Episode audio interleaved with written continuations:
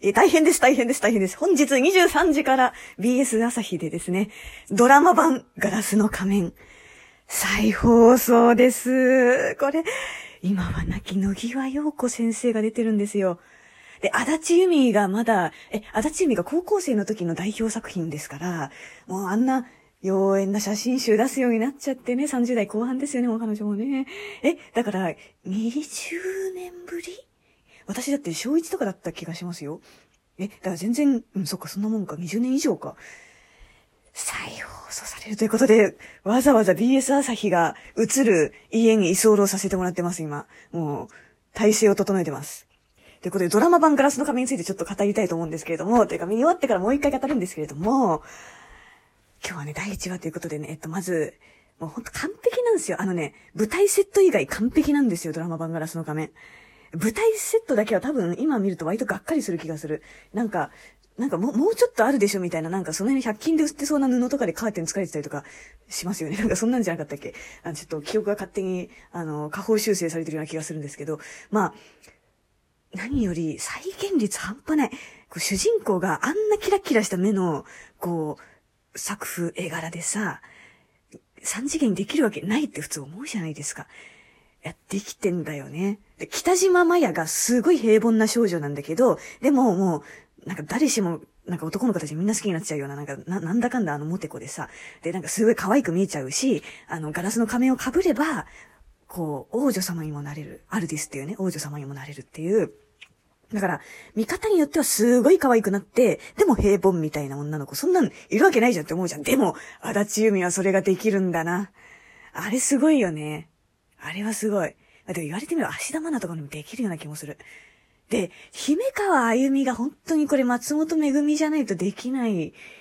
うん。いや、いないよね。もうなんかなんだろう、今、強いて言えば、な、なんだろう、白石舞さん？乃木坂の？とかが近いのかなとかちょっと思うけど、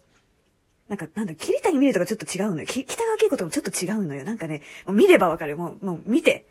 もういいから見て。姫川あゆみとにかく好きになれるから。で、何より恐ろしいのはもう月影ちぐさ役の野際陽子先生ですよね。いや、野際陽子もだからもうびっくりしてさ、もうこの、なんたる再現率と思って、あの、母親、父親にさっき、あの、野際陽子ってもしかしてガラスの仮面の月影先生を演じるために役者になったのみたいな話をしたらなんかふざけんなとか言って、なんかあの、野際陽子は、あの、すべての、すべてのドラマ、映画において、もうこの人しかいないっていう状態にするわけだからつって、本当に彼女こそ北島前なのかもしれないななんて思ったりしますよね。でしょ？で、えー、配役について説明しました。そして、曲ですよ。この声が聞こえるかいチャラチャラ本当にいいよね、あの B'z、B'z、Calling。マヤちゃんとかつって、桜小路くん来て、や、もう小橋さんどうしよう、小橋さんに連絡したいな。どうしようかな。ちょっと、そわそわして、でもなんかミーハーだと思われると嫌だから、ちょっと一応連絡しないでおくんですけど、なんか全然でも小橋さん別に Facebook でなんか、ガラスの仮面再放送みたいな話は全然しないですね、もうね。役者だった当時の自分にはピリオド打ったみたいな感じのスタンスですよね、多分ね。いやー、あとあれですよね、あのー、しおりさんとかは、あの、戸川淳の妹さん、ね、もう、そ、それこそ亡くなりましたけど、いやー、完璧だよな。音楽いいでしょ？で、えっ、ー、と、あと、ドラマが完璧に漫画そのままじゃないところもまたいいなと思ってて、その、漫画に出てこなかった、新たなそのお兄ちゃんみたいな謎の、あの、ひとひねりが入ったりするんですけど、確かにね、漫画そのまんまよりも、漫画そのまんまにしちゃうと、やっぱ終わんないもんね。だし、やっぱ時間の流れとか、その目に映ってる景色が、やっぱりその、三内先生のあの書き方ができて、こう、視線誘導、あの、弊社のね、デザイナーさんもガラスの髪が大好きで、あの、姫川あゆみからもじったようなお名前の方なんですけども、で、あの、幼少期からもずっとガラスの髪読んでますみたいな方で、あの、その方がね、あの、今、デザインにのっていう 番組をやってらっしゃって、こう、目線誘導の話とかを漫画に、こう、なぞらえて解説してくれてるんですけれども、それ面白いんでぜひ聞いてほしいんですけど、まあ、ちょ、置いといて、とにかくこう、三内先生の書き方だからすごい伝わるっていうのあるじゃないですか。あれやっぱり三次元の人間だと逆にできないっていうところもあって、例えばあの、二人の王女の公演中のマヤが登場するときとか私結構本気であの、あったかくなるし、オリゲルド出るときに、こう急にこう寒気がし、寒気っていうかなんか鳥肌立ってとかするんですよ、漫画読みながら。マジでするからな、これな。読んでみ。で、この感じはやっぱ、あの、絵を本当にこう、美術品、作品としてこう、一コマ一コマに接してからこそできることで、そのドラマのリアルな人間の動きでは表現できない部分だったりするなと思っていて、そこをね、こう、お兄ちゃんの存在だったりとか、